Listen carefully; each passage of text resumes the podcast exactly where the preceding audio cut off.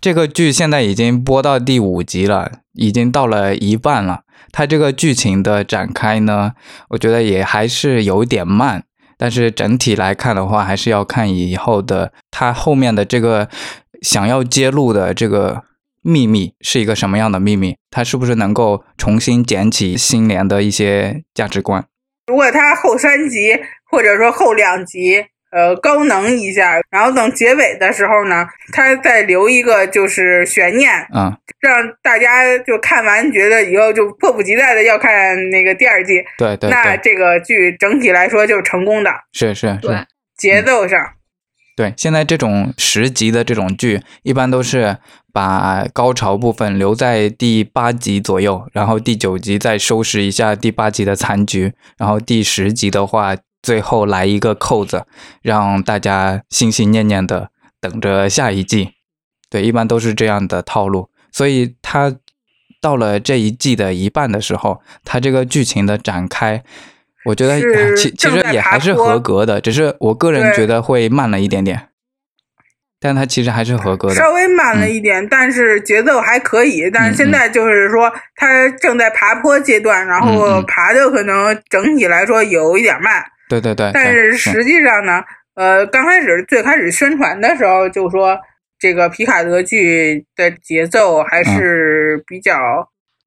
慢慢悠悠的啊啊，不是说跟发现号一个风格啊，呃，那个发现号叫科幻动作类的，然后这个属于科幻剧情类的，所以呢，主要还是讲故事，主要还是讲皮卡德这个角色，嗯，对吧？呃，深度的讲他的经历啊，他的精神状态，他的这个深入，这对这个角色进行一个解析，然后还是主要是讲剧情的，所以他之前就呃宣传的时候就说节奏比较慢，所以呢，现在看来这个节奏呢就是正常，稍微有点慢，嗯，所以情理之中吧，不是很惊艳。现在呀是这样，观众普遍的这个思维模式啊，他就接受快。但实际上，我们看皮卡德跟比那个下一代已经快了很多了。嗯，下一代的一集里面，你就是说也是四十多、四十五分钟啊，那个节奏更慢。对呀，对呀，就是在房间里面讲话辩论这种戏，不知道多多少嘞。就是现在的眼光看来，都会觉得很无聊的这种剧情。对，就是你连动作你都看不见啊，你看见的全都是大型室内情景喜剧。对对对，全都是对话，都是那种。对。这还是给你看一些外景，还给你看一些 就是各个场景什么样的，社会生活什么样的。那个时候就是在船上，就是说这个舱室又变成 又跑去剑桥，然后又跑去轮机室，然后就是船上来回转，来回转，然后船外边就是宇宙，啥也没有，就是船里边游轮啊什么的，就是让你参观一下进取号，就是是 是。所以说呢，就是说现在观众的。口味太刁了，你稍微有一点点，嗯，就是节奏慢啊，或者说特效不到位啊，方比方说发现号那种，只有特 效没有剧情的那种，全都是就是点，全都是会被吐槽的点。是是是，但是对普通观众来说，他们就是发信号那种属于是科幻的外皮，然后是那种爆米花电视剧，就是。节奏也比较快，然后情节也比较容易理解，嗯，没有什么特别需要就是说补充说明的，嗯嗯，大众就很喜欢，所以有的大众说，呃，皮卡德剧没有那个什么好看，嗯，呃，没有发现号好看，这是路人粉这么觉得，对，嗯嗯，就是说，实际上咱们咱们老粉都觉得皮卡德稍微好看一点。嗯，就因为皮卡德相比较来说比较呃符合咱们的这个口味，虽然是当然还是 TNG 啊、DS 九啊，以前九十年代那些系列，这个节奏慢呀，然后深度啊什么的，呃，还是欠，就跟那个相比，那当然皮卡德剧还是更接近于现在的这个审美观。嗯哼，他这五集啊，他一直有双向叙事嘛。一边讲皮卡，然后一边讲伯格方块那边的 Zoji，就是他现在这两个线其实还没有平行推进的必要，它中间没有一些交互啊，就是没有必须要看完这个才能看那个的这种逻辑上的必要。其实它可以把皮卡这一条线安排到几集里面比较紧凑一点，然后单独比如说一二三四集都是皮卡线，然后五集给我们来一个索吉的博格方块的那一条线，然后第六集汇合，这样子我觉得会更好一点，不至于一边切一下，然后另外一边又切一下。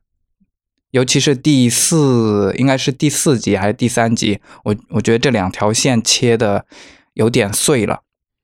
对，我觉得就像你说的，这个稍微紧凑一些，就是按归类，然后紧凑一些，嗯嗯，这样的比较好。然后这一集呢就比较好，因为这一集没有收集线，这一集就是纯粹的对对对，第五集就感觉会非常好一些，就是很舒缓，看着。呃呃，看这个什么呢？看这个下集预告呢，就是官方幕后放出的这个。下集预告呢，似乎下一集好像是就回到了搜集线，对对对，主应该是搜集线，然后好像是那个下集预告，好像是说他回忆里面，就是说他小时候，嗯。呃，去找爸爸的这个一个一个场景，就大半夜的时候，他他他他他他回忆他小时候大半夜的时候去找爸爸，有之前的这个第五集播完以后也有一个预告，嗯，就是说他。呃，在翻以前的这些家庭照片呀什么的，就是说很明显，这个种下的怀疑的种子开始发芽了。他开始怀疑他自己的过去，然后他开始调查。这个下一集呢，应该是主要是搜集线。嗯嗯，就像你说的，就是说，就两个线是汇合嘛，皮卡也找到了搜集。对，嗯，呃，越来越接近尾声了，这个两两条线就是快要合并了。对对对，是。有个小高潮是吧？嗯，快要展开了这个故事，五集了，终于展开。你想想那个时候，第一集的时候，作为观众我们就知道了，索吉是在伯格方块里面的，就是第一集的末尾，然后出现了伯格方块，我们就知道了他在那里。然后皮卡找了五集，终于找到了。啊，我前两天啊看到一个新消息，说是那个三十一区这。这个番外剧好像是要提上日程了，嗯，对，好像是这个《发现号》第三季播完以后开始拍，开始拍，嗯，那说明《发现号》也就第三季 要砍了，三集砍，给我感觉不一定，嗯，不一定，呃，有有可能说是平行的这些这些剧。你你看啊，皮卡德其实是播完了以后，发现号播嘛，就是它是连着的，它是前后的顺序。发现号播完了，然后那个三十一区的开始拍，嗯，对，然后的它可能是一种就是平行的那种吧，然后到 到最后全来一个这几个系列来一个大联动，啊啊，完了整个粉丝就爆炸了，呃。这个设想还还挺好，我觉得甭甭管是赞成还是反对，但是甭管是正面的评价还是反面的评价，反正爆炸是免不了了。嗯，对，这个设想是蛮好的，但是你要是真正做起来，粉丝吃不吃真的是不好 说。你要是说都三十一区，你要拍拍成发现号那个样子，我真是不看好。但是其实说实话呢，虽然大多数星际迷航的粉丝都是比较就是包容的嘛，对吧？各个系列都挺喜欢的，大多数粉丝还是，但是有一部分粉丝呢，就是非常喜欢，非常非常喜欢，痴迷于某一个系列，但是对其他的系列呢，就不是很感冒，而且对有的系列啊还特别讨 厌。对对，呃，就是这样的粉呢。嗯，你如果弄一个所有的系列大联动，把他们喜欢的和不喜欢的都联动在一起，告诉他们这是一个整体的东西，然后他们反而就是受不了，就是说你你把我不喜欢的东西和我喜欢的东西拼到一块儿去了，就是又玷污了我喜欢的东西，嗯，对吧？他就反而又受不了。其实呢，说实话，这个星际迷航本身的精神不就是包容的精神吗？对吧？对，呃，所以呢，大家还是看开点儿。呃，虽然我说这话也也也挺心虚的，因为有发现号的存在。对，我跟你讲，就是如果没有发现号，我也可以挺包容的。但是有了发现号，真的，哎呀，底线都低了。我之前没有发信号之前，我说我包括安利啊，包括说这种话都特别硬气。我确实是实实在在的，每个系列都特别喜欢。然后忽然有了发信号，我就呃安利也不硬气了。然后那个说这个话也有有点心虚，其实就是自己啊也有不喜欢的系列，但是怎么说呢，就包容嘛，就是也告诫自己要包容一些。对发信号呢。二刷三刷之后，我觉得也没那么差吧，就没那么差。对，偶尔也是会想起来里面的一些情节，还还可以。对，其实吧，我是有这样的想法，就是我们在追以前的老剧的时候，我们是。一口气可以看很多很多集的，所以呢就没有那么多时间来给我们去想这一集到底故事合不合逻辑啊，然后它的呃，就像我们这一集讨论的，它的情感、它的铺垫充不充分呐，人物的动机是不是合理啊，这样子的一些思考，你追剧是有一周的时间可以给你讨论，你看以前的老剧是哗啦哗啦就看过去了。所以呢，以前其实它也是有一些高高低低的水平，就有一些集就特别的非常的平庸，然后非常普通，对。但是呢，这个时候你就一下就过了，所以你就没有那么那种感觉。你记住的就是这一季里面特别好的。如如果说当时老剧在播出的时候，老粉在追的时候，也有咱们这样的这种播客哈。也每每集出来讨论，肯定也会说出很多缺点、优点啊，也也是这么着。所以说，这个整体的这个，特别是现在这个剧走主线的方式，整体的剧的水平呢，最起码这一季完结以后，从头到尾再刷一遍，然后再看看这个整体连贯起来看的这个整体的感觉。对，就是我们以前。就一遍刷，那一遍刷的话，就会认为，就比如说特效不怎么合适啊，或者特效不好啊，或者是故事有一些。欠考虑的地方啊，我们都会认为是当时的时代限制，当时技术可能就那样啊，当时经费有限呢。那我们在这么现代来看戏的话，我们就不会认为现在是有时代限制了，而是你就没有做好，所以就会造成是我们一周一集这种追的剧，就会缺点会显露的更明显一些。就以前的我我我们就很好原谅，哎，当时时代局限啦，当时你想了六十年代啊，那那能考虑到哪去啊？那时候人的思想啊都没有现在这么好啊，对啊，就是说我们总会去找一些借口去掩盖他的一些缺点，把他的优点拉高。我们现在就没有这种，因因为我们刷的时候是嗯嗯整体的刷的，看到有缺点集，然后看到有优点集。但是我们因为是整体刷的，然后就是缺点级在优点级的这个掩盖之下呢，就是我们记忆点还是在优点级，自然而然的就把这个写的不好的集就是遗忘了。对，我们就原谅了。对，所以我们评论的时候全是好的，对吧？但是实际上，因为我们不评论那些不好看的呀，对吧？我们评论都是好看的呀。你能记得住那些不好看的集吗？对吧？早就忘了。也也许，也许咱们应该做一个从那个评分里面最低的集开开始讲。那就全息甲吧，就挺无聊。咱做一个特别节目，就是评分网站里面倒数的这些集。嗯，倒数的《星际迷航集》开始做评论，就 就我们很容易的去原谅以前的剧的一些缺点嘛，然后抓着现在的剧的缺点不放，因为我们现在跟着编剧一步一步的跟着这个剧情的展开，我们其实考虑的东西比编剧有时候都会来的多一些，对吧？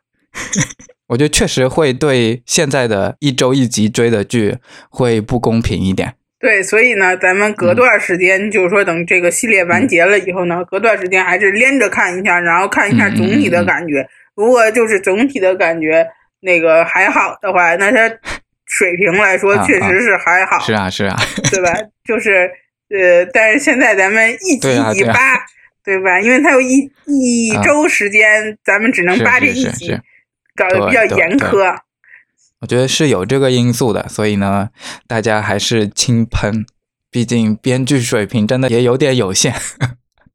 对不对？我觉得现在编剧的水平，就好像就昨天我在那个群里面跟跟大福说的，现在编剧的水平就是说，呃，他不敢写这个太深入的东西，或者太那个什么和大众的这个主流不太一样的东西，因为以前是线上和线下都是呃分开的嘛。对对。然后所以呃，他们敢写，写完了以后就播完了，然后就是整体的来个反响或者什么的。现在有社交网络，就是说反馈非常的及时，就是说。嗯，那这些主创人员，包括演员，也也都很容易受到反馈的这个影响，呃，这个是很正常的。然后受到影响之后，他可能有，就是大家都喜欢，就反响好的地方，他就会觉得，哎呀，那我多做；那个反响不好的地方，就算了，那我以后别做了，对吧？所以呢，到最后这个整体的这个剧的这个，就好像是呃跟着这个观众的喜好。呃，来定制的剧了，那反而就是不是像以前似的那么精彩了。嗯嗯，对对，是。就是原来的编剧，他出一部作品，往往是一鸣惊人。我们知道，吉恩·罗登·贝瑞第一次写完《星际迷航》那个就是零几试播集的时候，当时给那个就高层 CBS 高层吓一跳，说这你是这没没法拍，这这谁都谁都看不懂，这怎么给观众放啊？观众肯定不喜欢。他这是怎么说呢？就是选片子、选那个什么剧可以拍的时候呢，那些都是比较私密化的，就是一般观众接触不到。现在的话，你像刚才胡子说的，就是说他现在就是收到回馈的这个渠道太多了，反而就是限制了他创作的这种激情、热情和这个创作性。对对对，很少出现。一鸣惊人的作品了，是，对，这是一个时代的，作为这个社交网络时代，这个稍微有一点负面的影响，对的，对，这因为是一个呃演演员、制作人或者说是幕后编剧啊什么的，他们也是一个正常的这个情感，就是说马上看到这个及时的反馈，比如说他写的时候觉得挺好的，或者他没觉得这个写的不好。或者说什么的，事实上可能过了 N 年以后，大家再看这个剧，确实是挺好的，确实没有什么缺陷。但是当时呢，当时的反馈有可能就是非常负面的。然后就是这些创作人员得到了这些负面的反馈呢，就是刚开始他自己觉得还挺好的，自我感觉呢，还还还会被变得就是自我怀疑上，就是说他就开始自我怀疑，是不是我当时想想错了。这个东西其实没那么好，完了大家都不喜欢，就是就是这么一个反应，就是还还还是觉得受影响挺大的，所以呢，大家在网络上评论这个，特别是推特上这个评论的时候，就是艾特演员啊、编剧啊这些人的官方账号的时候，还是轻砸这个 手下留情，多说一些赞美的话，对吧？对对对。经常提意见的话，人家思想思维都会被影响有一些人就是说一些很负面的话，然后还艾特人家，就说这个剧情确实是不是符合每个人的这个口味儿，但是他也是他编剧、演员演绎，还有编剧写出来，那他是他自己的想法。那创作呢，本来就是这个作者为自己创作。如如果他是为别人创作，就是像是那种消费式的、快餐似的，这个就没有艺术性了。对，那也没什么意思啊。对啊，那你不就成荣梗之王了吗？我从这儿弄点梗，我我从那儿弄点梗，都是大家喜欢的，对吧？你把哪哪梗人气高，你写哪个，那还谁还看呢？大家伙儿光看梗不就完了？对，这这就变成了快餐。然后这个艺术性，然后深度啊就没有了。所以呢，呃，这个创作呢，首先是为了创作者自己而创作的，就是他的想法。那你可能不喜欢他的想法，但是你要理解，然后不要给他们太负面的这个反馈。多以鼓励为主。我们现在变得这么光明正面了。多以鼓励为主。我们这个电台的价值观一直还是很好的。我们现在还的价值观还没有跟星莲一样，对对啊，变黑。